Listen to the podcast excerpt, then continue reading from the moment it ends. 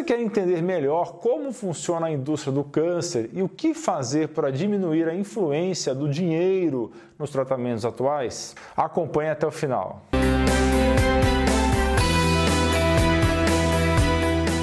Pessoal, temos uma grande novidade. O podcast Dr. Alan Dutra são dois feeds, um com material editado ou inédito e outro que funciona como espelho em áudio do conteúdo do canal do YouTube. Para se inscrever, pesquise dentro da sua plataforma preferida com o termo Alain Dutra ou consulte o link que vai estar na descrição. Se você fizer a pesquisa e não encontrar, por favor, deixe um comentário abaixo dizendo qual é a sua plataforma. Inclusive, no dia 23 de fevereiro de 2020, saiu um episódio sobre o mal de Alzheimer e nos dias 1 e 8 de março saíram a primeira e segunda partes de uma compilação sobre dietas anti-inflamatórias. Dá uma conferida lá. Tudo que eu vou falar nesse áudio e vídeo é apenas a minha opinião pessoal, mas embasada por muito estudo. Veja todos os pontos de vista e formule a sua própria opinião, ok? Esse material que você vai acompanhar agora foi baseado em um artigo de uma revista técnica chamada Scientific American. E eu vou deixar o link na descrição. O câncer gerou e alimenta um enorme complexo industrial envolvendo agências governamentais, empresas farmacêuticas e biomédicas, hospitais e clínicas, universidades, sociedades profissionais, fundações sem fins lucrativos e mídia. Os custos do tratamento do câncer só aumentam. Aumentaram 40% na última década, de 125 bilhões de dólares em 2010 para 175 bilhões de custos projetados em 2020. O total de gastos com pesquisa chega a ser maior do que um quarto de trilhão de dólares, de acordo com uma estimativa de 2016. Os propagadores da indústria do câncer afirmam que os investimentos em pesquisa, exames e tratamento levaram a um progresso incrível e milhões de mortes por câncer teriam sido evitadas, nas palavras deles, como indica a página inicial da American Cancer Society, uma organização sem fins lucrativos que recebe dinheiro de empresas biomédicas. Um estudo feito nos Estados Unidos em 2014 concluiu que os centros de câncer daquele país gastam centenas de milhões de dólares em propaganda e frequentemente promove os tratamentos de câncer com apelos emocionais que evocam esperança e medo, mas raramente fornecem informações sobre riscos, benefícios, custos ou cobertura pelo plano. Mas qual seria a dura realidade por trás disso tudo? Ninguém está ganhando a guerra contra o câncer. E não sou eu quem está dizendo isso, mas quem diz é o oncologista Dr. Haza, da Universidade de Colômbia, em um livro de 2019 intitulado The First Cell and the Costs of Pursuing Cancer to the Last. Em 2019, eu publiquei um vídeo intitulado a verdade sobre a quimioterapia, link no card na descrição. Nesse vídeo eu digo, embasado por estudos, que a quimioterapia somente é eficiente em poucos tipos de câncer e os avanços reais de tratamento foram somente para alguns cânceres infantis e de linhagem do sangue, testículos, linfáticos e medula óssea. As taxas de mortalidade do câncer caíram quase 30% desde 1991 essa tendência, segundo os propagadores da indústria do câncer, mostraria que os investimentos em pesquisas, exames e tratamentos teriam se pago. O que os propagandistas frequentemente deixam de mencionar é que declínios recentes na mortalidade por câncer seguem pelo menos 60 anos anteriores de aumento. A atual taxa de mortalidade ajustada por idade para todos os cânceres nos Estados Unidos é de 152 mortes por 100 mil pessoas. Está muito próximo do que era em 1930, de acordo com análise recente. A ascensão e queda das mortes por câncer acompanha a ascensão e queda do hábito de fumar, do tabagismo, com um atraso de algumas décadas. O consumo de cigarro nos Estados Unidos mais do que dobrou entre 1930 e o início dos anos 70 e caiu constantemente desde então, de acordo com o site sem fins lucrativos All World in Data.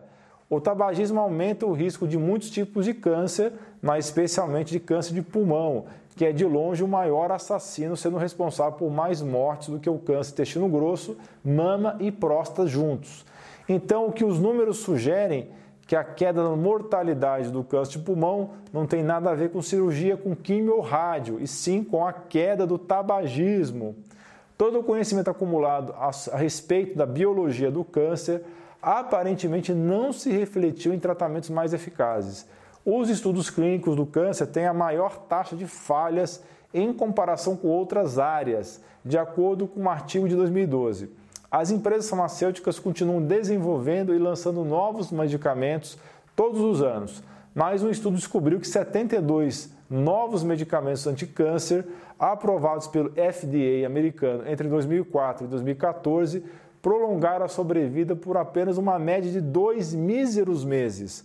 Um relatório de 2017 concluiu que a maioria das aprovações de medicamentos recentes contra o câncer não demonstrou ou não melhorou os números do câncer, incluindo a sobrevivência e qualidade de vida. Os autores desse estudo temem que o FDA possa estar aprovando muitos medicamentos tóxicos e caros e que não melhoram a sobrevida global. Os custos do tratamento do câncer estão galopantes e superando em muito a inflação dos países. Estima-se que novos medicamentos custam em média mais de 100 mil dólares por ano. E os pacientes acabam assumindo boa parte desses custos. Mais de 40% das pessoas diagnosticadas com câncer perdem todas as suas economias em dois anos, segundo uma estimativa recente. Mesmo a última novidade do ramo, que são as imunoterapias, que foram propagandeadas como solução milagrosa, tem se mostrado uma grande decepção na prática. Uma análise de 2017 realizada pelos oncologistas Nathan Gray e Vinay Parazad estimou que menos de 10% dos pacientes com câncer podem se beneficiar com as chamadas imunoterapias. Isso é um grande balde de água fria nas esperanças. Esses tratamentos, além de serem caríssimos, têm muitos efeitos colaterais. Se virarem um tratamento padrão, as imunoterapias vão literalmente quebrar a saúde do país mais rico e poderoso do mundo. Uma situação que complica mais ainda esse quadro é que exames recentes genéticos de detecção precoce, que seriam supostamente a solução para o problema, infelizmente não distinguem com segurança entre cânceres prejudiciais e inofensivos. Sim, você ouviu certo existem cânceres inofensivos que não matam a pessoa e são descobertos somente em necropsias ou autópsias de pessoas que morreram por outros motivos. Então, tais testes de detecção precoce, além de serem caros, se usados em larga escala, podem levar a um diagnóstico exagerado, generalizado através da detecção de células cancerígenas não prejudiciais.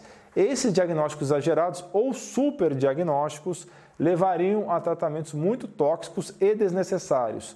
Ainda falando de exames, vamos falar a respeito da famosa e super propagandeada mamografia. Uma meta-análise de 2003 da Cochrane Collaboration, uma associação internacional de especialistas que avaliou procedimentos médicos, estimou que se 2 mil mulheres fizerem mamografias por um período de 10 anos, a vida de apenas uma mulher será salva por conta disso. São duas mil mulheres se expondo à radiação por 10 anos para salvar uma única alma. Enquanto isso, 10 mulheres saudáveis serão tratadas desnecessariamente. Eu vou dizer novamente: 10 mulheres a cada 2 mil rastreadas serão tratadas sem necessidade com métodos agressivos. Além disso, mais de 200 passarão por sofrimento psicológico importante incluindo ansiedade e incerteza por vários anos devido a descobertas falso-positivas. Algumas mulheres superdiagnosticadas podem morrer devido às terapias agressivas, como é o caso de químio e grandes cirurgias. Assim, qualquer benefício da triagem seria anulada por danos mortais causados por superdiagnóstico e casos falso positivos. Isso tudo não sou eu que está dizendo. Como eu disse no início do vídeo e do áudio, me baseei em um artigo da Scientific American e os links dos estudos estão lá para quem quiser conferir. O mesmo ocorre com o teste de sangue PSA. Uma meta-análise de 2003 do grupo Cochrane não encontrou redução significativa na mortalidade resultante dos testes de PSA. A estratégia de rastrear rotineiramente todos os homens com teste PSA leva a intervenções que não estão salvando vidas e podem estar causando danos. Nas palavras deles, não minhas. Todas as evidências apontam para uma indústria altamente lucrativa se movimentando de todas as formas para manter e até aumentar os proventos com essa doença tão devastadora.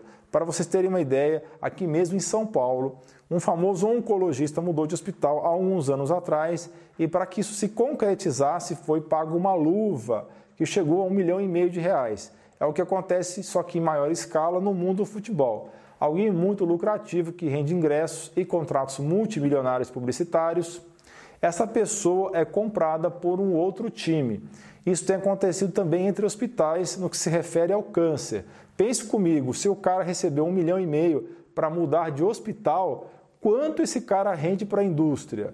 Muitas mais informações estão disponíveis no artigo da Scientific American, mas eu vou parar com a argumentação por aqui para não me estender demais nesse material, nesse áudio e vídeo. Mas qual seria então a solução?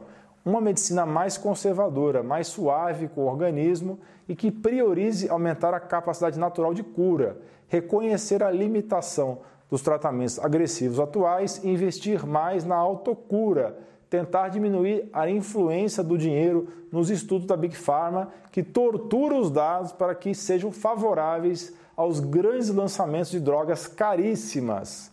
Honrar o juramento hipocrático de, acima de tudo, não causar mal, não deixar pessoas inescrupulosas que usam o medo a favor das máquinas de gerar lucro, agirem sem nenhum freio. Lembrar que o câncer é uma coleção de células doentes que ativam mecanismos ancestrais de sobrevivência e não uma espécie de diabo que tenha que ser estipado a todo custo. Para saber mais sobre isso, acesse aos meus materiais sobre câncer, especialmente a playlist sobre o tema, lá em dutra.com, playlist IFEM Câncer. Vou deixar o link na descrição. Muito obrigado por ter acompanhado esse vídeo até o fim. Por favor, dê o seu like, isso é muito, muito importante. Assine o canal, ative o sininho e compartilhe esse vídeo nos seus grupos de WhatsApp e Facebook. Vamos espalhar a palavra. Deixe também o seu comentário abaixo e a sua sugestão de novos vídeos. Se você não quer perder mais material, assine a lista de e-mails, o link vai estar na descrição. Não esqueça de dar uma conferida no novo podcast. Você é fera! Um grande abraço e um beijo no seu coração.